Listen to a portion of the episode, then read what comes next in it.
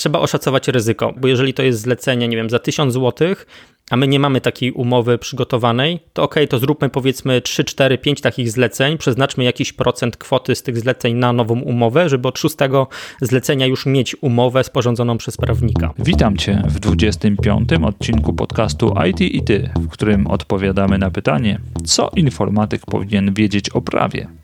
Po notatkę, linki zapraszam do opisu odcinka, jak również na stronę itity.pl łamane przez 25, gdzie dodatkowo znajdziesz transkrypcję.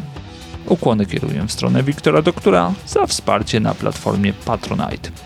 Przypominam, że w ostatnim odcinku wraz z Andrzejem Dyjakiem podejmowaliśmy temat bezpieczeństwa IT. Czy tego chcemy, czy nie, technologie informatyczne to nasza codzienność. Są tak powszechne jak elektryczność. Może ty też jesteś związany z branżą IT? A może świat IT dopiero czeka na ciebie? Poprzez wywiady takie jak ten chcę pokazać i przybliżyć różne oblicza świata IT, a także ukazać ludzką twarz osób, które na co dzień w nim przebywają. Osób, które podobnie jak ja uważają, że dzielenie się wiedzą jest fajne. Ja nazywam się Damian Ruciński i zapraszam Cię do naszego świata.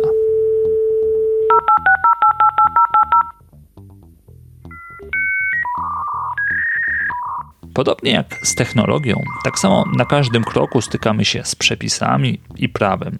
To prawo tak przenika nasze życie, że czasem nie zwracamy na nie uwagi, a regulaminy, na przykład przy instalacji oprogramowania, akceptujemy bez dokładnej analizy. Pojawia się pytanie, co informatyk powinien o tym prawie wiedzieć, na ile jest w stanie sam ogarnąć temat, a kiedy powinien udać się po radę do specjalisty. Między innymi o tym będziemy dziś rozmawiać z blogerem, podcasterem, adwokatem z technologicznym backgroundem, wspólnikiem w kancelarii Creativa Legal, Arkadiuszem Szczudło, fanem fotografii, rowerów i snowboardu. Cześć Arku. Cześć, cześć. E, dziś spotkamy się od, po to, żeby porozmawiać o informatykach i o prawie, o tym, co ci informatycy powinni o nim wiedzieć. Natomiast zanim, zanim rozpoczniemy tą, tą naszą prawniczą przygodę, no to chciałbym rozgrzać Twój głos, rozgrzać uszy naszych e, słuchaczy i dwa takie pytania właśnie rozgrzewkowe. Mm, czy, Arku, słuchasz podcastów? Bo wiem, że nagrywasz, ale czy słuchasz? No i jeśli tak, to, to prośba o podzielenie się jakąś listą. Tak, słucham, słucham, jak najbardziej słucham podcastów. Myślę, że w głównej mierze są to podcasty biznesowe, bo to jest coś, co gdzieś tam wiesz, na co dzień mogę wykorzystywać. E, natomiast także słucham różnych zagranicznych podcastów, już bardziej związanych właśnie, e, czy polskich też oczywiście, no nie, czy e, związanych mhm. z IT, żeby zobaczyć, jak to wygląda od środka, to, czego nie mówią mi klienci. Mhm. mówiąc, e, mówiąc już pół żartem, pół serio. E, natomiast e, nie wiem, czy, czy, czy chciałbym polecać jakiś konkretny podcast. No z polskich to na pewno, jeżeli chodzi o biznesowe rzeczy, no to jest podcast NSM od Szymona Negacza. Mm, mhm. Na pewno przygody przedsiębiorców i tego typu, myślę. Mhm. Okej. Okay. Dobrze, no to mm, pytanie numer dwa serii rozgrzewkowych, y, bo mm, w jaki sposób, pomimo tego, że, że umiłowałeś prawo, to, to jednak jesteś związany z tą branżą technologiczną. Więc pytanie, jak to się w ogóle stało, że, że gdzieś te, te komputery, ta technologia zapukała do, do Twoich drzwi, że zachciałeś się tym zajmować? U mnie jest to dosyć zawiła droga. W sumie bardzo dawno nie opowiadałem o tym, bo jak zaczynałem właśnie e, gdzieś tam te kwestie prawne szkolić innych prawników i tak dalej, no to pytali się mnie o to, ale już dawno tego nie robiłem, więc z chęcią sobie wrócę pamięcią do, do tego. Aha. E, ja kończyłem technikum informatyczne. Mm, to akurat było, z tego co pamiętam, to było projektowanie aplikacji webowych, jakoś tak to się nazywała, mhm. taka już bardziej wąska specjalizacja w ramach tego technikum. Nie mam technika, to mówię od razu, natomiast kończyłem technikum 4 czteroletnie, e, informatyczne. Potem poszedłem na prawo, gdzieś ta pasja, e, pasja związana z samym programowaniem czy, czy projektowaniem różnego rodzaju rozwiązań e, była ze mną. Natomiast na studiach prawniczych, no wiadomo, skupiłem się na kwestiach prawnych. Gdzieś tam pierwszą pracę złapałem, to była praca przy różnego rodzaju produkcjach sesji zdjęciowych w branży odzieżowej, co jest w ogóle, wiesz, dalekie od technologii, przynajmniej Aha. te 7 czy 8 lat temu, plus minus. Natomiast, wiesz, to są e-commerce'y. Czyli to jest de facto na dzień dzisiejszy już dosyć rozbudowana technologia. Mhm. E, więc e, idąc, wiesz, dalej tą ścieżką, e, marki odzieżowe, sklepy internetowe, no, zaczęły wchodzić w różnego rodzaju rozwiązania technologiczne, rozwiązania techniczne i po prostu musiałem się w to wdrożyć. No plus miałem background e, tak naprawdę, no bo po pierwsze no, technikum, druga rzecz e, to jednak zamiłowanie do, do technologii, no bo z jakiegoś powodu wybrałem e, początkowo tak. zawód, tak. wiesz, zawód informatyka, zawód programisty.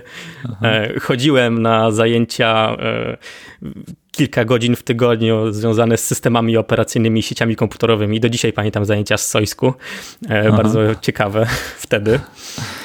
Więc no ta ścieżka była, była długa, natomiast na dzień dzisiejszy właśnie głównie skupiam się już na, na samych technologiach, ponieważ e, no, będę szczery, wymusił na mnie to, to po prostu rynek, e, że te technologie coraz bardziej do mnie, do mnie napływały. Tak? A ja, mhm. że tak powiem, to nie było takie wymuszanie, że, e, że tak powiem, zapierałem się rękami, nogami od tego, tylko jestem po prostu w tej branży jak najbardziej, że tak powiem, e, i szczęśliwy, bo to jest e, coś, z czego się wywodzę. Po prostu udało się połączyć pasję z dzieciństwa e, z czymś, co potem wybrałem, czyli z kierunkiem prawniczym. Jasne. No, to, o czym tutaj e, wspomniałeś, że te, te, te, te firmy właśnie to były jakieś e-commerce, że w zasadzie na chwilę obecną trudno wskazać firmę, e, która nie jest firmą technologiczną, która nie, nie opiera się jakoś o, o właśnie mm, o te, to wsparcie ze strony mm, no, cyfrowego dobrodziejstwa, jakim jest informatyka, komputery. Mm, tak, to zdecydowanie, no, bo mm-hmm. można tutaj zwrócić uwagę na to, że e, okej, okay, taka firma, no nie wiem, na przykład kancelaria prawna, tak? No ja bym nigdy nie mhm. powiedział o kancelarii, że to jest firma technologiczna, a jednak my korzystamy z technologii osób trzecich, tak? Więc e, Tutaj jest bardzo wiele firm, które nie produkują własnej technologii, własnego oprogramowania, ale mhm. korzystają z takich narzędzi, więc też na przykład potrzebują pomocy prawnej w tej sytuacji. Tak? Czy to wiesz, umowy z e, supportem IT, czy jakieś umowy wdrożeniowe i tak dalej. Więc jest, e, no, ten styk z technologią jest tak naprawdę na każdym poziomie. Nawet jeżeli ktoś chce siedzieć w rynku tradycyjnym, to prędzej czy później jednak e, no, ta technologia na jakimś etapie będzie. No Gdzieś go do dopadnie. No. Tak, no bo chociażby e... wiesz, w branży odzieżowej mamy łańcuch dostaw i logistykę, no ale mhm. jakoś trzeba sobie przesyłać te dane e, w ramach e, logistyki, tak? Jakieś systemy Jasne. do automatyzacji z kurierami wdrożyć i tak dalej. Mhm. Dobra, bo tu mm, wspomniałeś kancelaria prawna, to na chwilę się zatrzymajmy przy tej kancelarii prawnej. Z jakich tam w ogóle narzędzi się korzysta w, w, kancelarii prawnej? Czy, czy są jakieś, znaczy na pewno są jakieś dedykowane narzędzia, tak, dla kancelarii. Ja się spotkałem gdzieś e, z firmą e, Wolters Kulwer chyba, e, czy, czy jak to się tam nazywa, mm -hmm. chyba co, co, coś takiego, wiem, że coś, mm -hmm. coś takiego tworzą jako tak. wsparcie dla, dla firm, dla, dla kancelarii prawnych, ale jest pewnie, to pewnie nie jest jeden gracz na rynku i no, czy, jak, jak to w ogóle wygląda? Czy też korzystacie z jakichś jakichś mm, takich uniwersalnych e, narzędzi, typu, nie wiem, Asana, czy, czy no bo o poczcie, no to już nie wspominam, bo, bo to, to jest tak. standard, tak? E, jak, jak to wygląda? Jasne.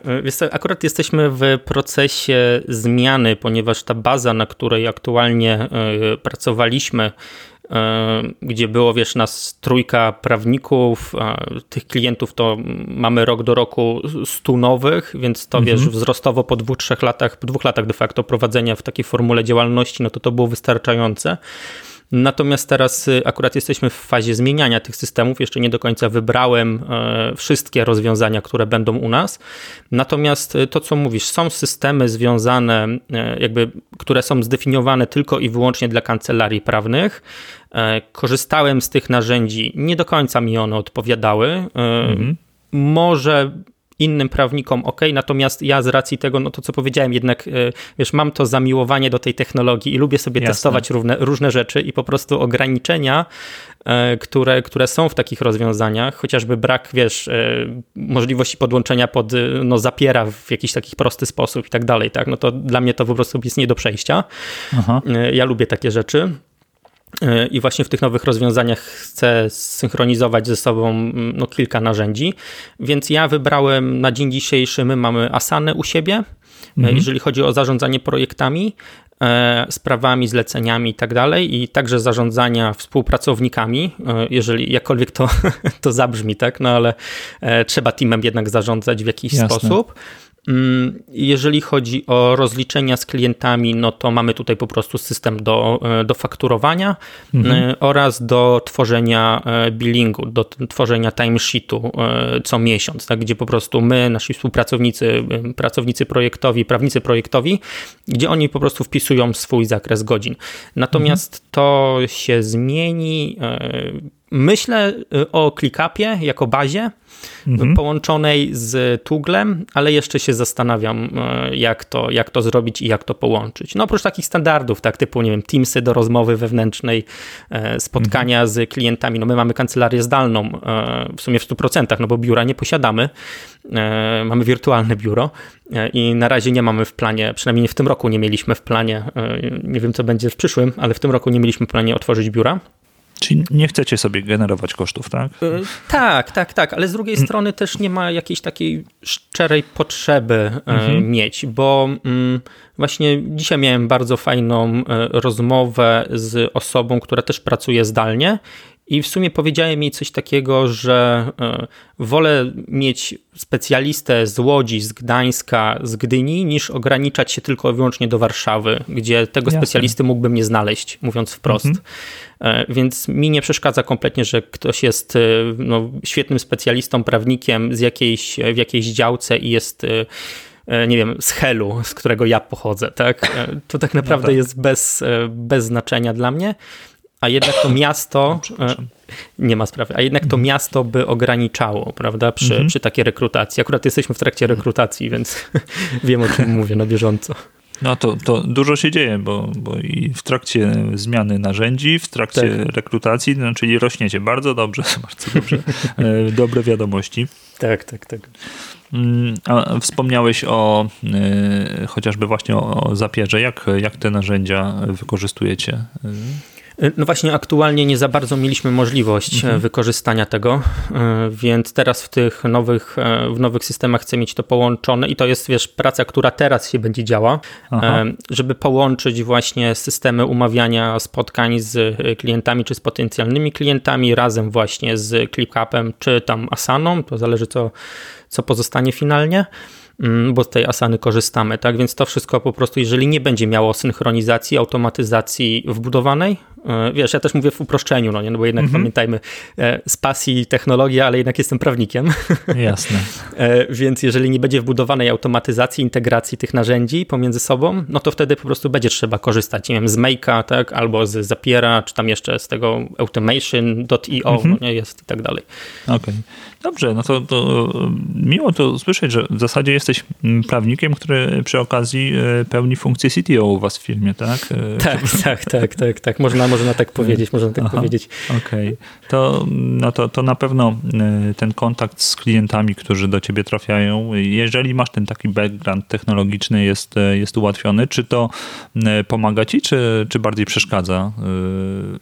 Czy niektórych rzeczy wolałbyś nie wiedzieć po prostu jako prawnik, że, tych technologicznych w kontakcie z klientami? Jak to wygląda? Dobrze, że doprecyzowałeś, że technologiczne, może nie wchodźmy Aha. w inne, bo na pewno są takie rzeczy, których nie chciałbym wiedzieć. Aha. E, natomiast e, nie, to bardzo pomaga tak naprawdę, bo mm, odkąd jestem jakby mocno, mocniej sprofilowany, no bo wiadomo, czasami są inne gdzieś tam wpadkowe zlecenia i tak dalej, tak? Natomiast mhm. jestem ja osobiście mocno sprofilowany jednak na firmy technologiczne, na software house'y, e, na dev house'y, no po prostu jakby mm, technologie, mm, to to zdecydowanie pomaga, tak? My też na przykład, e, znaczy oprócz tego, że e, jestem w stanie zrozumieć, co do mnie mówią, tak? Ja też daję komunikaty czy feedback w, w takiej formie, żeby był zrozumiany dla takiej osoby, no bo mhm. po drugiej stronie jest często, wiesz, programista, jest informatyk, jest po prostu osoba, która e, nie zawsze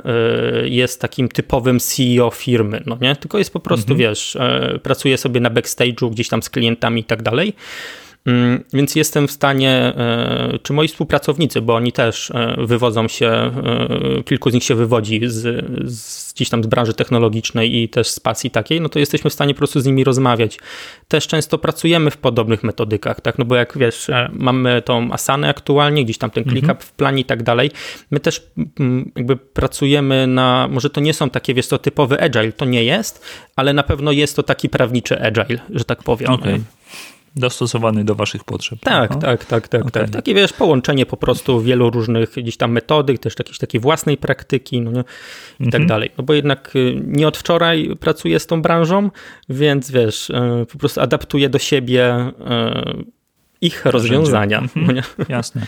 E, Okej, okay. ty masz background technologiczny, a jak background prawniczy y, powinny mieć y, osoby właśnie będące w IT? Jakie są takie jakieś e, podstawy? Czy mm, zwykły pracownik, powiedzmy pracujący na etacie, to czy jego te kwestie prawne w ogóle jakoś e, powinny interesować i czy podczas tego mm, kontaktu właśnie z, z klientami też z takimi zwykłymi, że tak to określę, programistami mm, też się kontaktujecie, czy to te kwestie mm, właśnie już e, związane z pewnymi właśnie prawnymi aspektami, to są na, na tym wyższym szczeblu podejmowane?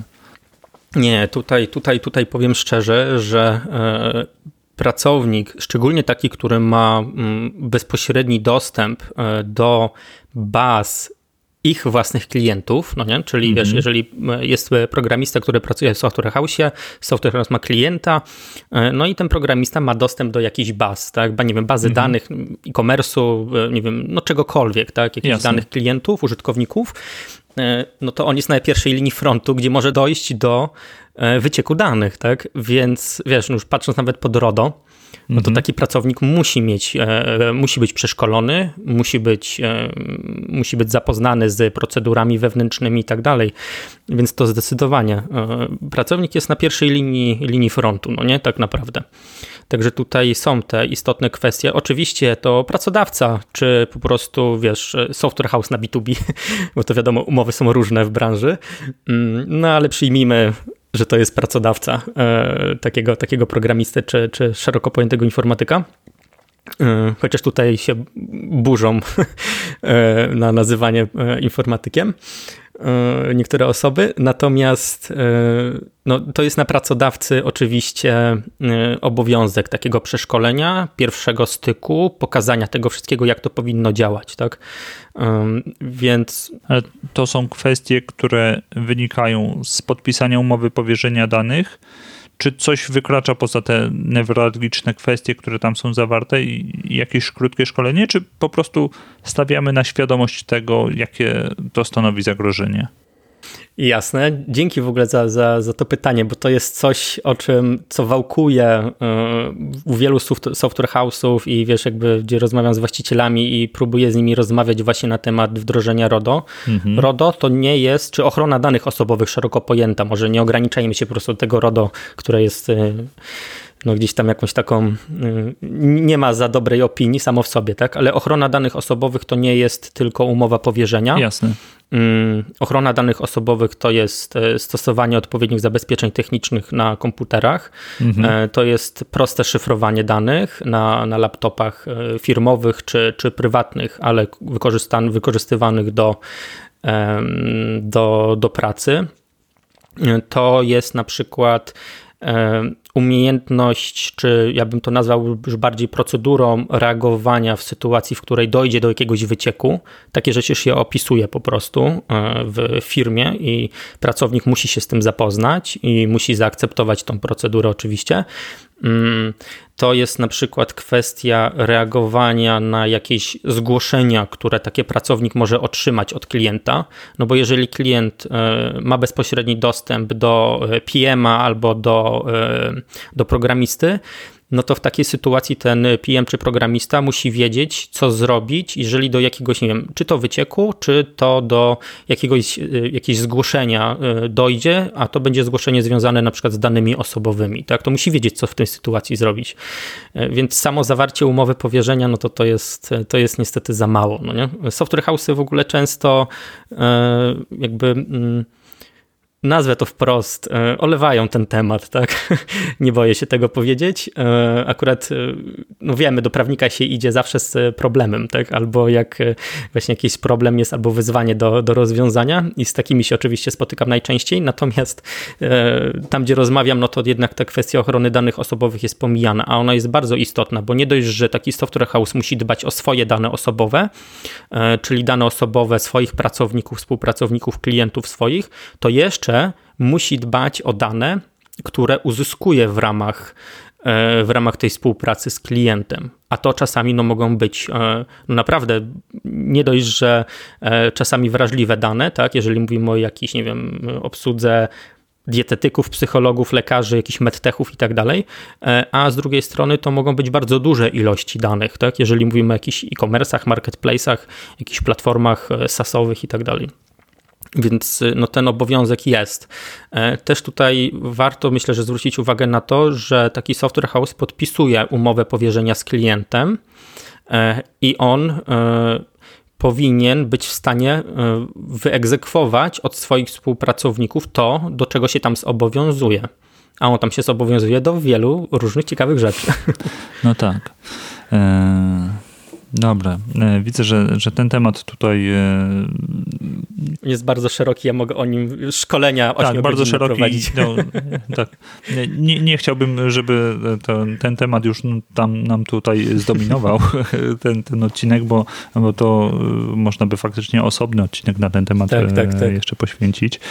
Mm, natomiast mm, Przeskoczmy teraz e, delikatnie do, do, do, tego, o czym już wspomniałeś, że często mm, jest tak, że w tych software house'ach mm, pracownik jest e, zatrudniony na umowę B2B. Mm, jakie są główne różnice pomiędzy właśnie etatem a, e, a pracą na działalności? I tu nie pytam już y, o, y, o takie kwestie y, typu kwestii, wiesz, mhm. podatkowych, czy tam co, co, co się komu bardziej opłaca, ale chciałbym tu zahaczyć o ten wątek własności mhm. intelektualnej. Zwłaszcza jeśli chodzi o pracę programisty. Czy są jakieś duże różnice pomiędzy tymi dwoma rodzajami umowy? Jasne. Jest to, co do zasady tak, są różnice. Natomiast powiem szczerze, e, jeżeli już jest zawierana umowa z programistą, e, nieważne czy to jest umowa o pracę, czy to jest umowa B2B, to i tak powinny być prawa autorskie, czy ogólnie, no w sumie prawa autorskie, majątkowe i osobiste, e, one powinny być opisane w tej umowie. I to nieważne, czy to jest umowa o pracę, czy to jest umowa B2B czy zlecenie, dzieło, czy mhm. cokolwiek, no nie, po prostu jakakolwiek umowa, to według mnie e, i myślę, że każdy prawnik tutaj, wiesz, pokiwa głową, że tak, e, zawsze te prawa autorskie mhm. powinny być e, opisane. Co do zasady, oczywiście w ramach umowy o pracę, to te prawa autorskie są tam przenoszone w ograniczonym zakresie, ale właśnie w ograniczonym, więc zawsze, jeżeli stałbym po stronie pracodawcy, tak? czyli powiedzmy tego software house'u mhm. albo klienta zatrudniającego programistę, e, to zawsze byłbym za tym, żeby jednak te prawa autorskie były uregulowane, nieważne o jakiej umowie mówimy, no nie? Mhm. Więc to jest taka okay. moja naprawdę rada i, i nawet e, powiem szczerze, nie chciałbym sugerować, żeby robić inaczej, no nie? Bo to jest, bo to jest coś, mhm. co zarówno jedną i drugą stronę zabezpieczy, no nie? No bo jeżeli my mamy wpisane coś w umowie, no to przynajmniej wiemy, y, wiesz, y, o co chodzi, jakie są... Tak, wiemy, wiemy na, czym stoimy, stoimy wiemy, jakie są mhm. obowiązki, jakie mamy, wiesz, zobowiązania i tak dalej. Więc zawsze polecam, żeby mhm. to było po prostu y, opisane. Okej. Okay. Mm, a jak jest z własnością intelektualną, jeśli mm, ktoś jest pracownikiem, który, nie wiem, tworzy treści na powiedzmy firmowego bloga, tak?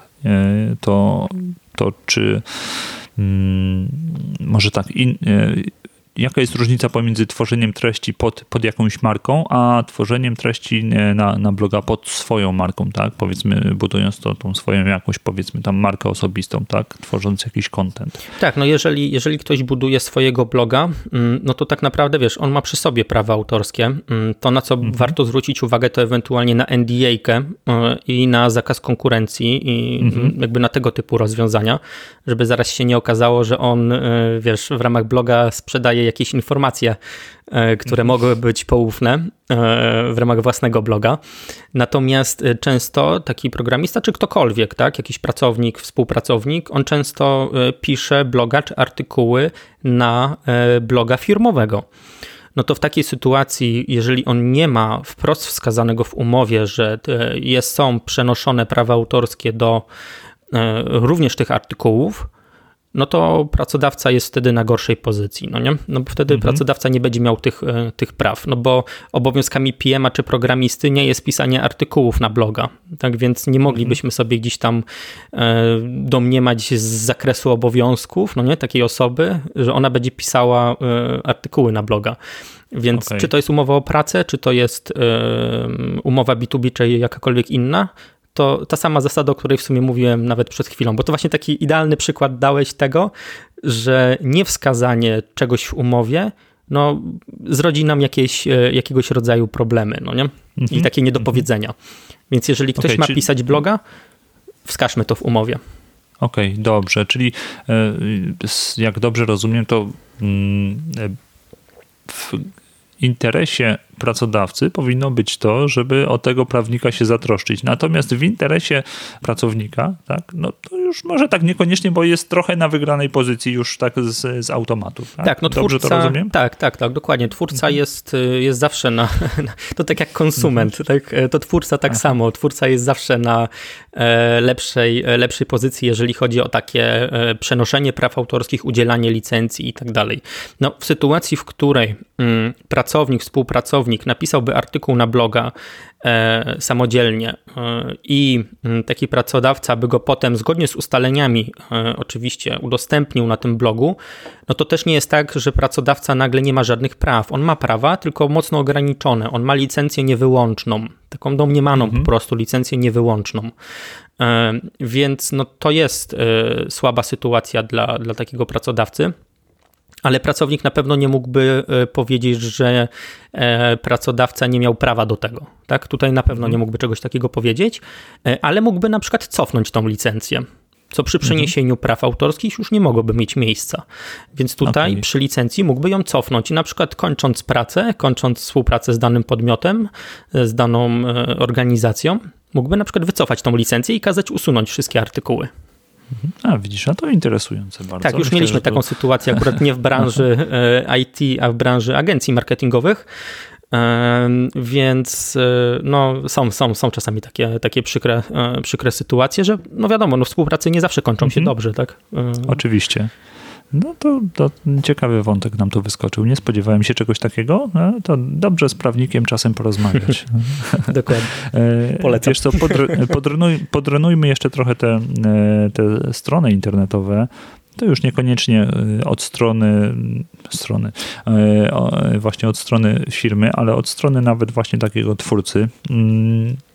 Jak zabezpieczyć się w ogóle przed y, plagiatem? Czy, czy można się przed plagiatem jakoś zabezpieczyć? Czy y, jesteśmy skazani na to, że sami musimy śledzić gdzieś tych treści i, y, i co daje nam prawo z automatu tutaj, no nie? Tak. Powiem tak, e, nie. No, wiesz, e, rozmawiamy w ramach e, podcastu no, technologicznego de facto, tak? Mm -hmm. IT, więc wiesz, nie, nie, będę ściemniał, że da się zabezpieczyć, wiesz, treści, no nie? Aha. No powiedzmy sobie szczerze, wszystko da się złamać, skopiować, mm -hmm. screena zrobić i tak dalej. Mm -hmm. Więc nie będę tutaj owijał w bawełnę. No nie da się tego zabezpieczyć z góry, tak? No, mhm po prostu ktoś, ktoś wchodzi na, na stronę internetową, no i może sobie skopiować wszystko.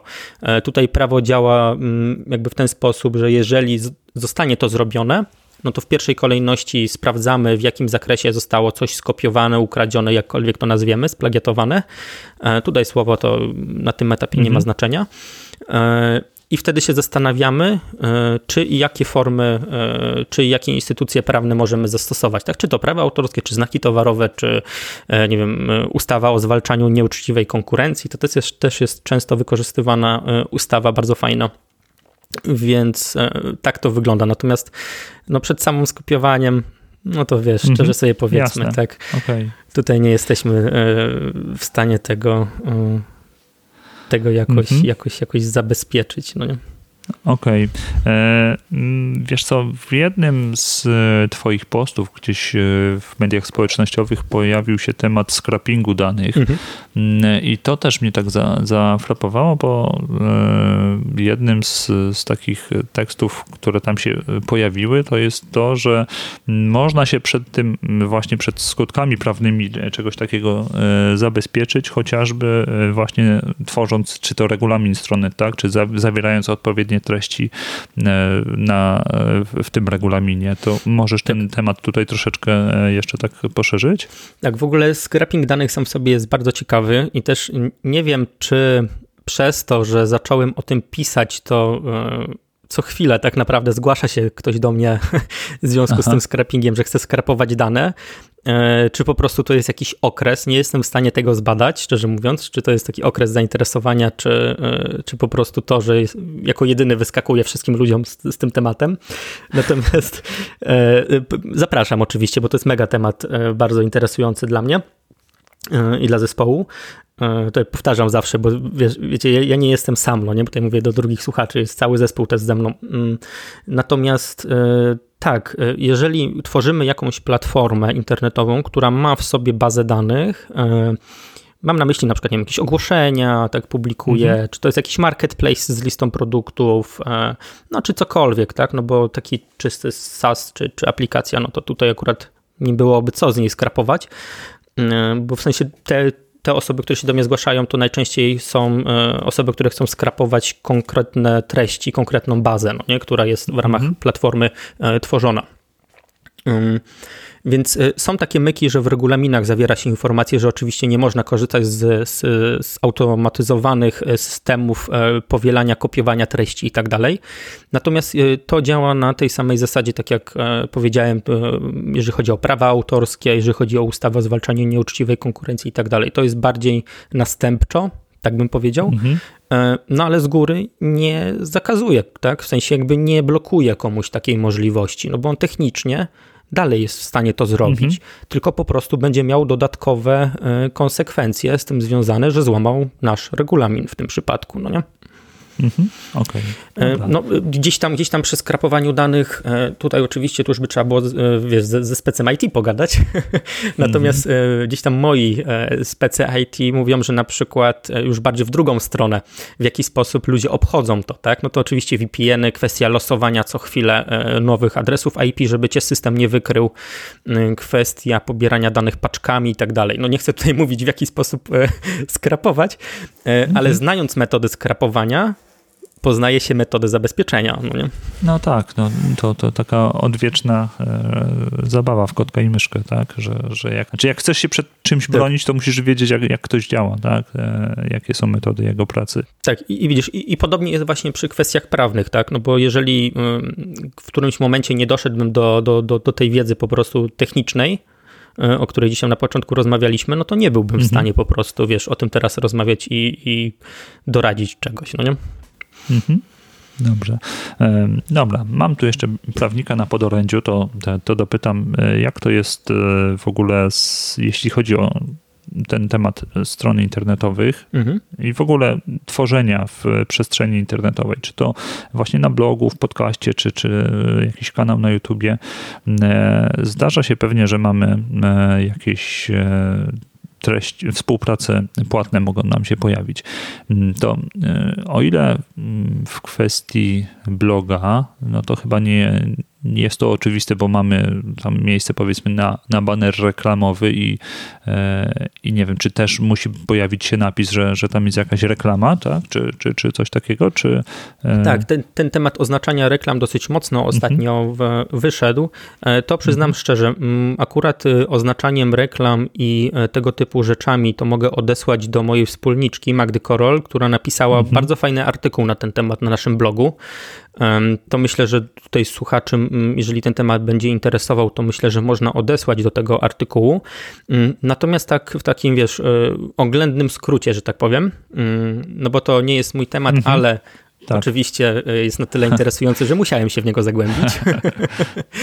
E, to jeżeli chodzi o oznaczanie reklam, to tak, to trzeba wskazywać e, konkretnie reklama, konkretnie współpraca, nieważne czy to jest współpraca płatna, niepłatna, barterowa, jakakolwiek, trzeba to mhm. po prostu wskazać, tak, no bo z takiego założenia wychodzi wychodzi WOKIK, czyli Urząd Ochrony Konkurencji i Konsumentów mhm. I trzeba to po prostu robić. Są pewne wyjątki, ale to dotyczą tylko sytuacji, gdy firma reklamuje swoje własne produkty, no ale to wiadomo, że i w swoim własnym medium, tak? Mhm. No ale wtedy to wiadomo, że no to nie jest reklama, tak? To jest po prostu Jasne. reklamowanie samego siebie, no nie?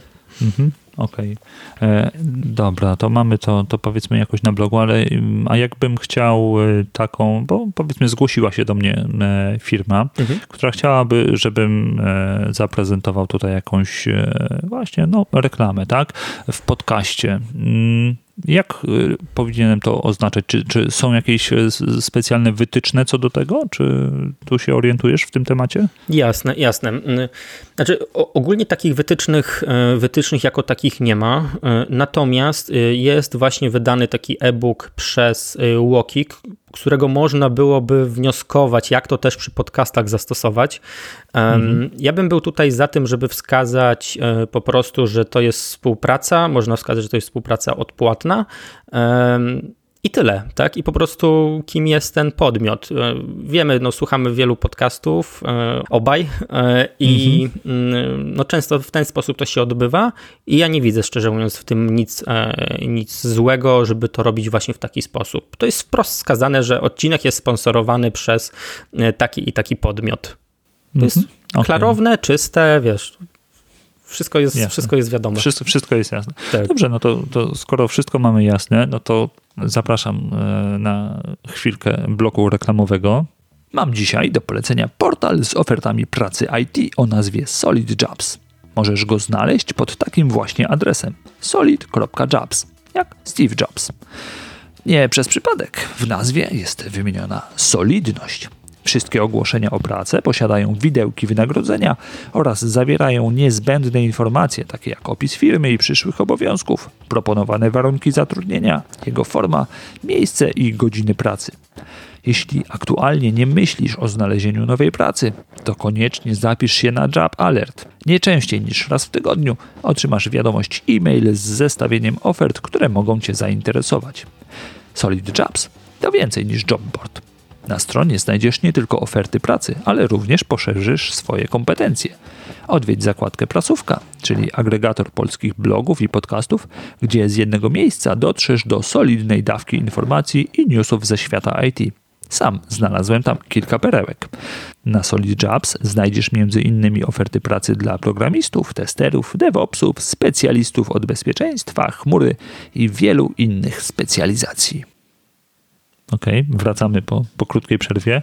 E, e, I e, kontynuujemy mm, wątek rozmowy o kwestiach prawnych, o tym, co jest potrzebne ludziom z IT, jeśli rozpoczynam swoją działalność, tak, nawet będąc na, na tej umowie B2B z jakimś software house'em, czy, czy z, z kimśkolwiek, czy rozpoczynając właśnie jako łapiąc jakieś, e, jakąś fuchę, tak, i, i mając konieczność zafakturowania tego, to czy te wszystkie aspekty prawne związane z podpisywaniem umów, czy osoba właśnie techniczna jest w stanie sama się przygotować do, do tego, żeby jakąś umowę tam sklecić, powiedzmy łapiąc coś, coś z internetu, czy raczej ta pomoc tutaj prawnika jest nieodzowna, żeby to, żeby sobie nie zrobić kuku jakiegoś tak brzydko, czy tam kolokwialnie mówiąc. Nie? Tak, no właśnie chciałem powiedzieć, że tutaj wydaje mi się, że trzeba byłoby oszacować ryzyko, Mm, Oczywiście jako, wiesz, jako prawnik i osoba, która zarabia, no powiedzmy sobie szczerze, na pisaniu takich umów, to nie powinienem takich rzeczy mówić, Aha. ale tutaj będąc, wiesz, będąc realistą i, i optymistą, um, trzeba oszacować ryzyko, bo jeżeli to jest zlecenie, może na przykład kwotowo, tak, bo jeżeli to jest zlecenie, nie wiem, za 1000 złotych, a my nie mamy takiej umowy przygotowanej, to ok, to zróbmy powiedzmy 3, 4, 5 takich zleceń, przeznaczmy jakiś procent kwoty z tych zleceń na nową umowę, żeby od szóstego zlecenia już mieć umowę sporządzoną przez prawnika, no nie? Mhm. Natomiast jeżeli to jest zlecenie, nie wiem, na przykład od 10 tysięcy w górę, to wiesz, to nagle w razie fakapu wyciągnąć 10 tysięcy, no to myślę, że to nie jest, e, nie dla każdego na pewno będzie, e, będzie łatwe, więc wtedy mhm. już można byłoby na przykład porozmawiać z prawnikiem i, e, i podejść po prostu wspólnie do tego, no nie? Mhm. Więc okay. myślę, że można byłoby w ten sposób do tego, do tego podejść. Ewentualnie jeszcze też jest kwestia tego, że no jako powiem tak, jako software house, no to najczęściej na software house jest jednak ten obowiązek pokazania i przekazania do podpisania umowy tak? No bo mhm. to nie klient y, jest tym profesjonalistą, tylko software house jest tym profesjonalistą, więc to on powinien tą umowę przygotować, przynajmniej z zasady. Ja nie spotkałem się jeszcze z inną sytuacją. E, chyba, że ze mną chce Software House podpisywać umowę, no to wtedy. Natomiast e, jeżeli podpisuje z klientem, no to jednak Software House będzie miał tą, e, tą umowę. No, nie? no tak samo mhm. mógł, mogłaby taka firma wymagać tego od pojedynczego programisty, no nie? Na, na działalności czy jakkolwiek, że to on jednak tą umowę przedstawi. Natomiast mhm. jeżeli programista będzie zatrudniony na umowę o pracę albo będzie zatrudniony, zatrudniany jako wewnętrzny programista, tak, w jakiejś firmie, no to wtedy oczywiście taką umowę no już przedstawia pracodawca, tak? Więc tutaj już nie ma, nie ma, nie ma mhm. jakichś problemów. Ewentualnie prawnik wchodzi w takiej sytuacji e, tylko do analizy tej umowy. Czyli po prostu sprawdzamy, czy NDA na pewno jest ok, czy tam nie ma, nie wiem, zlecenia będą mm, na 5 tysięcy co miesiąc, czy 10 tysięcy co miesiąc, czy 15, tak? 15k co miesiąc. E, natomiast e, kara umowna jest na milion nie? No to mhm. wtedy wiadomo, no, no, trzeba po prostu gdzieś no. tam, powinna się zapalić jakaś taka, taka lampka. Ja myślę, że to też kwestia takiego, e, nie wiem jak to dokładnie nazwać, a tego doświadczenia życiowego bym powiedział, tak? E, kiedy ta mhm. lampka powinna się zapalić. Mm, więc jeżeli zobaczymy na przykład taką karę milionową mm, albo jakiś dziwny zakaz konkurencji, którego nie rozumiemy, albo nie wiem, zakres współpracy czy sposób współpracy, który jest opisany w umowie albo załącznikach, też jakoś tak nie do końca nam gra, coś, coś jest nie tak, szczególnie patrząc na zlecenia, które wcześniej wykonywaliśmy no to, no to wtedy powinniśmy się jednak zgłosić e, do, do jakiegoś specjalisty, no? Okej.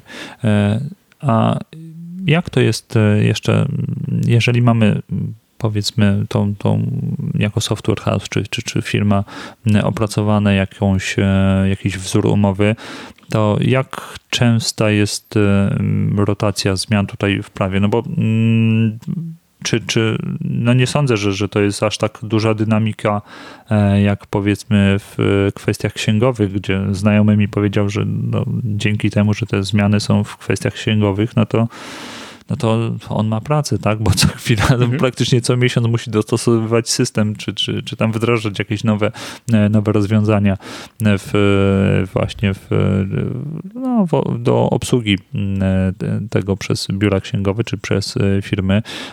A jak tutaj ta, ta dynamika zmian w prawie jest właśnie no, jaka jest dynamika zmian tak, w prawie. Znaczy, jeżeli chodzi o software house i tak dalej, to tutaj nie mhm. ma jakiejś szczególnej dynamiki, tak bym powiedział. Mm W sensie, no te przepisy gdzieś tam istnieją od lat. E, sytuacja, która prowadzi do tego, że my musimy cokolwiek zrobić jako prawnicy, to tutaj mógłbym kilka, tak, tak trochę rzeźbiąc na miejscu, no nie, przypominając sobie różne mhm. sytuacje, e, to widzę kilka takich, takich momentów. Na pewno jeden kluczowy moment to jest to, że Software House się zaczyna rozwijać, powiększać zespół i chce się bardziej zabezpieczyć. Druga mm, to umowę sporządził prawnik z rodziny albo prawnik, który nie specjalizuje się w danej rzeczy, tak, no bo powiedzmy rejestruje spółki, Aha. no ale wiesz, rejestracja spółki, a pisanie umowy IT, no to, to, to jest, no to, jest trochę pomieszanie, no nie? To jest w ogóle co tak, innego. To, to, tak, tak samo jak e, można powiedzieć na, na informatyka, na programistę, że jest informatykiem, tak samo tak. I, i, wśród prawników są specjalizacje, tak? Tak, tak, tak, dokładnie, no nie? Mhm. Więc, więc na pewno taka sytuacja. Kolejna, no to e, umowa po prostu pobrana z internetu i gdzieś tam, no jednak zaczyna nam ona nie odpowiadać. Mhm. E, albo w ogóle e, zaczynamy czuć, na przykład po odsłuchaniu takiego podcastu jak dzisiaj, tak, e, zaczynamy czuć, że no coś jest jednak nie tak z tą umową i może warto byłoby, e, byłoby ją sprawdzić, przejść. Mm, też są sytuacje, nawet jak mamy dobrą umowę, to zawsze zdarzyć się może sytuacja, która albo nie została uwzględniona w tej umowie, albo ktoś znalazł jakąś furtkę e, w, w ramach tej umowy czy w ramach tej współpracy. Też często nie opisuje się wszystkiego w umowę, żeby nie przestraszyć e, takiego klienta czy po prostu drugą stronę więc czasami się podejmuje to ryzyko biznesowe, więc jeżeli to ryzyko było zbyt często podejmowane, no to trzeba na pewno wrócić do, e, do tych procesów, e, jeżeli chodzi o sprzedaż i procesów, jeżeli chodzi o zawieranie umów i sprawdzić, czy przypadkiem jednak nie warto doregulować czegoś. Na przykład siła wyższa, no jeszcze dwa czy trzy lata temu, ok, przy dużych współpracach była uwzględniana, ale przy mniejszych już nie do końca, tak? A na dzień dzisiejszy do każdej umowy wciskam siłę wyższą, mhm. więc e, wiesz, no to wszystko, e, takie rzeczy życiowe też e, powodują, czy, czy samego doświadczenia software house'u, które on gdzieś tam zdobywa, powodują, że pewne rzeczy trzeba uregulować, pewne rzeczy się nie reguluje, e, żeby nie przestraszyć, żeby też nie skomplikować tej, tej, tej sprawy, tak? Natomiast mhm. myślę, że to są takie krytyczne, okay. krytyczne takie, takie momenty. Dobra, a to jeszcze tak już zamykając ten temat, jeżeli będąc pracownikiem na, na B2B dostałem jakąś umowę właśnie od mojego software house'u na to, czy za, kończąc z nimi współpracę i wspaniałomyślnie otwierając swój własny software house, mogę sobie tą umowę zaadoptować do siebie, czy tu obowiązują jakieś prawa autorskie, jeśli chodzi o umowę? Tutaj myślę, że mogłem zastosować to powiedzenie: jeden prawnik powie tak, inny prawnik powie nie. Aha, e, okay. Natomiast znam prawników, którzy walczą o swoje prawa autorskie, jeżeli chodzi o umowy i dokumenty e, i wygrywają. E, w związku mhm. z tym ciężko mi powiedzieć, odpowiedzieć tak wiesz wprost na to pytanie, ale może być sytuacja, niestety, to powiem pierwszy raz chyba dzisiaj, mam nadzieję, to zależy no mhm. nie? w takiej sytuacji. Mhm. Niestety, tutaj naprawdę okay. to zależy. Mm, Zdarzyły mi się takie sytuacje, że ktoś e, powielił mój e, regulamin czy, czy jakąś umowę, e, a nigdy jej nie kupił tak? E, a była dostępna w ramach tam sklepu internetowego mojego, no nie? E, mhm. Po prostu, wiesz, no przeszła z rąk do rąk i tak dalej, no ale potem zostało udostępnione publicznie e, i system do, wiesz, do wyłapywania takich rzeczy mi po prostu to wyłapał, Aha, że została okay. skopiowana. No tam po prostu się odezwałem, wiesz, fajnie, wiesz, fajnie sobie porozmawialiśmy i tak dalej i z tego, co to było dawno temu, ale z tego, co pamiętam, to chyba została ta osoba klientem w, jakim, w ramach innego zlecenia, mm, ale nie, nie polecam aż takiego kopiowania, no nie? Bo mhm, jeżeli mamy mały, e, bo mamy, jeżeli mamy programistę, mm, który wychodzi ze software house'u, software house ma powiedzmy, nie wiem, 20, 30, 50, 100 pracowników, to on będzie miał inną umowę niż taki programista, który jest na jednoosobowej działalności gospodarczej i dopiero zaczyna. Tak? Mhm. On będzie jednak, ten software house będzie miał bardziej rozbudowaną, może mieć bardziej restrykcyjną umowę z klientami, mhm. bo też ma pozycję inną w rozmowach.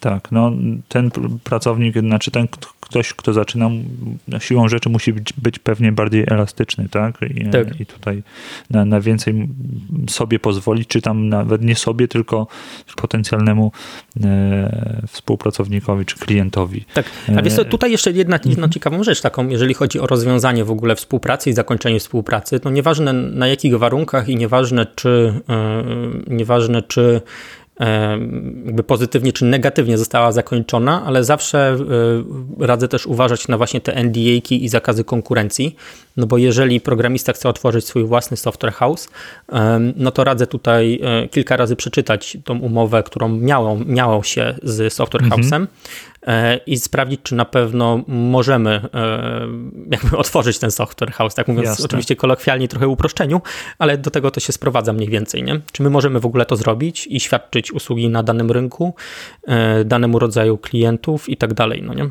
Więc mhm. tutaj też okay. trzeba na to, to Tutaj zdecydowanie też się powinna zapalić taka lampka, e, gdy programista przygotowuje się do tego, żeby jednak pójść na swoje. No to żeby mhm. zobaczył, czy na pewno e, czy może? może. Mhm. Mhm. Dobra.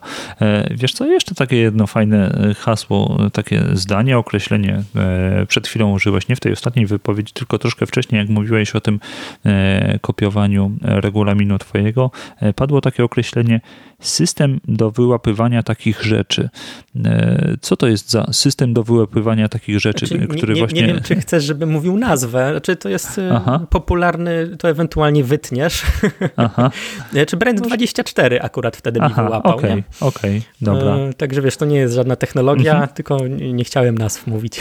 Aha, nie, nazwy tu mogą być. Ja nie, nie mam nic... Nie mam, dobra. Nie, nie mam problemu tak, z tym. No to chyba, jeżeli... że brand, chyba, że Brand24 ma z tym problem. Ale chyba no wątpię, skoro go, że tak powiem, promujemy teraz.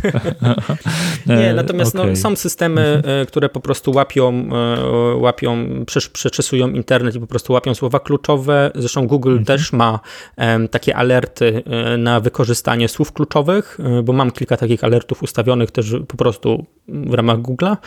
Mhm. Mm, i można z takich rzeczy korzystać i jest to, wiesz, na tyle proste do, do, do, jakby do skonfigurowania, do, do korzystania z tego, że w bardzo łatwy sposób można wyłapać taki skopiowany regulamin, no nie, na przykład jakiegoś mhm. sklepu internetowego, czy, czy, czy umowę, która nagle jest e, udostępniona, wiesz, w PDF-ie na, na stronie Software House'u. Mhm, Okej. Okay. E, jeszcze jeden temat taki, nie wiedziałem, czy go poruszać, czy go nie poruszać, bo, bo to jest też temat e, taki Hmm. W zasadzie pytanie jest do ciebie, ale też nie, nie wiem do końca na, na ile do ciebie, mhm. e, bo chodzi o kwestię mm, kopiowania kodu źródłowego, mhm. czy mm, raczej określenia tego, kiedy mój kod źródłowy jest, e, jest moim kodem źródłowym, a kiedy można uznać, że, że ktoś go skopiował, bo w dobie mm, wszystkich ID, które pomagają pisać ten kod, tak, mhm. formatują go mm, niemalże identycznie w, w niektórych, e, e, no, w niektórych w większości przypadków, no to pozostaje kwestia jakichś zmiennych, innych tego typu rzeczy. Logika też może wyglądać podobnie. E, jak można dochodzić jeszcze tutaj swoich spraw, e, czy, no, czy właśnie, czy udowadniać swoją niewinność, może w tą stronę nawet, no nie? Tak, no powiem Ci, że to jest niestety bardzo problematyczne. Mm, sytuacja, w której e, kod wyjściowo jakby wykonuje konkretną akcję, tak, a my mhm. normalnie nie bylibyśmy w stanie go napisać inaczej, tak? Czyli mhm. ten kod przeze mnie i przez ciebie byłby napisany w bardzo podobny sposób, zbliżony albo taki sam, no to wiesz, no to tutaj w ogóle nie ma, y, nie ma dyskusji, no nie? Tutaj mhm. mocno nawet mógłbym odradzać takiej osobie y, dochodzenie jakichś tam swoich roszczeń w związku z, ze skopiowaniem takiego kodu, no nie? Więc tutaj taki zestaw instrukcji, no ciężko byłoby y, cokolwiek zrobić. Natomiast ja bym może zwrócił uwagę też nawiązaniu do tego, do takiej rzeczy, że często przy, mm, jeżeli software house podpisuje umowę z e, klientem, to tam często e, ma postanowienia dotyczące praw autorskich i przeniesienia tych praw autorskich jakby do wszystkiego, co stworzy. E, jest to często, e, przynajmniej ja to często widzę. No wiadomo, do prawnika w specyficznych sytuacjach się przychodzi, tak? No ale to ja, ja to często widzę osobiście. Coś takiego. No to tutaj też radzę właśnie uważać, ze względu na to, na to twoje pytanie właśnie o kod źródłowy, w ogóle o, o, o tworzenie na bazie licencji innych osób, podmiotów, na bazie otwartych licencji i tak dalej, to trzeba takie rzeczy też uwzględniać w umowie i napisać nawet prostym zdaniem, że jeżeli korzystamy z licencji osób trzecich, to zostanie to przeniesione odrębnie od umowy, e, zostanie udzielona dodatkowa licencja albo jeszcze jakiś inny proces zostanie w to, e, w to włączony, tak? Albo informujemy, że to jest na jakiejś otwartej licencji. E, więc właśnie te, po pierwsze te wspomagania, druga rzecz korzystanie z bibliotek, które są dostępne publicznie i tak dalej, no to to wszystko trzeba, trzeba zdecydowanie w takiej relacji klient software house, ale też programista software house trzeba to, e, to uwzględnić. Natomiast samo dochodzenie roszczeń e, za e, skopiowanie funkcjonalności kodu, tego w jaki sposób to działa i tak dalej, to jest bardzo, bardzo skomplikowane, mówiąc szczerze. Mhm. Okej, okay, dobra. Czyli tu musiał być naprawdę. Temat na, na, kolejny odcinek. Tak, tak, tak. To, to, to, to Albo zdecydowanie. jeden. Tak, tak, to, e, to zdecydowanie. Mhm. Natomiast powiem ci, że zaciekawiłeś mnie, w sensie, że to, e, że to ciekawi ciebie, więc może mhm. coś wymyślę na ten temat. Okej, okay, super. E, także będziemy śledzić. A, a, a propos śledzenia, to, to właśnie gdzie ciebie śledzić, Arku? Tak, legalnie można mnie śledzić Aha. w internecie, ale nie pod domem. Aha, pół żartem, okay. pół serio. Nie, natomiast e, znajdziecie mnie na LinkedInie, e, na YouTubie, na Facebooku, e, na Instagramie, na TikToku, na Twitterze. Mm-hmm. wszędzie, wszędzie. Także, ale okay. polecam na LinkedInie. Jeżeli jesteś na LinkedInie, drogi słuchaczu, to oczywiście zapraszam. Natomiast wszędzie można mnie złapać, a najlepiej po prostu mailowo się umówić mm-hmm. w razie czego. Okay. E, czy masz jeszcze jakieś może materiały uzupełniające tutaj do, do tego e, odcinka? Do czegoś możesz odesłać? Czy, bo rozumiem, że te linki, które tam, e, o których wspominałeś do, do artykułów, to, to pewnie zamieścimy w notatce, ale czy jeszcze coś warto byłoby tutaj w tej notce zamieścić? Tak, wiesz co, ja myślę, mm, ja może tak, podeślę ci artykuły, e, które myślę, że mogłyby zainteresować e, z jednej strony software house, z drugiej strony programistów i po prostu może zadecydujesz, czy, mhm. E, czy, warto, je, czy warto je udostępnić. Podlinkować. Mhm. Tak, tak, mhm. tak, bo mam kilka takich artykułów na blogu naszym, myślę, że czy w mojej ocenie fajnych, właśnie odnośnie, wiesz, rozwiązywania współprac, e, odnośnie tego, jak podejść w ogóle do takiej współpracy software house klient, e, takiej relacji, no nie, de facto nie współpracy, mhm. Więc może to zainteresuje, ale to już okay. ocenisz, że tak powiem. Okej, okay. Dobrze, dobrze. E, Arku, ten podcast ma też za zadanie mm, uczłowieczanie ludzi, którzy są związani z technologią. tak jak kiedyś było uczłowieczanie Tytusa, tak samo tutaj. E, czy y, masz w ogóle jakieś, znaczy no, podejrzewam, że masz, ale jakbyś mógł się podzielić właśnie jakimiś twoimi e, pasjami, takimi już właśnie spoza technologii, spoza, e, spoza obszaru prawa, coś, co, co, co cię kręci, to jakbyś mógł się tu podzielić? Mm to, co wspominałem, to jest e, na samym początku właśnie, że zaczynałem swoją gdzieś tam karierę prawnika i nieprawnika w branży odzieżowej. To były właśnie produkcje e, sesji zdjęciowych, wideo i tak dalej, więc do dzisiaj zostało to jeszcze zdecydowanie e, wideo i, i, i, i sama fotografia i robienie zdjęć i zatrzymywanie tych, tych wszystkich momentów. E, na pewno dosyć mocną, mocną pasją u mnie teraz jest, e, nie chcę mówić kwestia zdrowego odżywiania, no bo to bez przesady, mm -hmm. ale jednak kwestii jakichś tam sprawdzania różnego rodzaju, wiesz, możliwości, jeżeli chodzi o, o kwestie właśnie zdrowia, czy, czy jakichś, no nie chcę mówić suplementów, tak, ale jakichś ziół i tak dalej, -hmm. legalnych, od razu mówię. E, jak już mówimy o, o uczłowieczaniu. Aha. E, na pewno w, w, w, zimę snowboard, w lato e, rower. to już bardziej okay. przyziemne rzeczy. Okay. Natomiast Dobrze. planowo powiem ci, że może kiedyś uda się zamieszkać we Włoszech, Szwajcarii albo Francji. To by było idealnie. Mhm, okay. A wyjechać Czyli... na wakacje do Chin, bo w sumie już drugi rok się uczę chińskiego. Aha, okej, okay, dobrze. No to, to będę kibicował. Trzymam kciuki, żeby to wszystko się e, udało spełnić. Tak. E, Arku, jeszcze na koniec e, taka prośba. Mm, jakbyś mógł opowiedzieć jakiś dowcip, suchar związany z IT, albo właśnie taką anegdotę z życia prawnika związanego z technologią. No ciężko, Dobra, no to chociaż prawniczy, prawniczy dowcip. Nie, nie, z prawnikami to wiesz, że fakturę, e, że jest, wiesz, to jest e, bardzo popularny dowcip. Myślę, że każdy to zna, że jest jakaś tam jakieś spotkanie e, rodzinne i, i wiesz, i, i, ktoś tam się pyta, pyta prawnika o, o poradę jakąś rodzinną, a następnego dnia dostaje fakturę za, za poradę, tak? Okay. To, to, nie, to, to ja, ja, staram się jakby właśnie wiesz, bo powiedziałeś o tym o uczłowieczaniu. Aha. No to ja staram się, że tak powiem, na odwrót robić. Mhm. Przynajmniej uprzedzam o tej fakturze. Przynajmniej uprzedzam. Okej, okay, czyli, czyli nie muszę podsyłać ci danych do faktury, tak? Nie, nie, nie, nie, nie, nie musisz, nie musisz. Okay. Uprzedziłbym okay. wcześniej. Dobrze. E, Arku, dziękuję ci bardzo za rozmowę, za to e, twoją otwartość na to, dzielenie się e, wiedzą, bo, bo to jest takie fajne i miłe, e, dzięki. jak e, można posłuchać kogoś, kto, kto wie o czym mówi. Także dzięki za no, całą czapkę wiedzy, którą tu zostawiłeś. Dziękuję, dziękuję bardzo również. Dzięki. I w ten oto sposób dobrnęliśmy do końca odcinka. Ale to jeszcze nie koniec, ponieważ Arek i jego wspólnicy z kancelarii przygotowali dla Was prezent. Tym prezentem jest przykładowa umowa o zachowaniu poufności, tak zwana NDA. Możecie ją pobrać z blog posta dotyczącego tego odcinka na stronie itity.pl łamane przez 25. Dziękuję Ci za wspólnie spędzony czas, a jeśli spodobał Ci się ten odcinek, to nie krępuj się i podziel się nim ze znajomymi. Masz jakieś uwagi lub pomysły? Pisz śmiało na adres damianmałpa.itity.pl lub komentuj w social mediach. Nie zapomnij o subskrypcji i ewentualnej ocenie podcastu.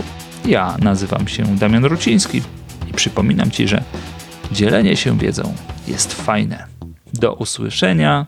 Pa pa!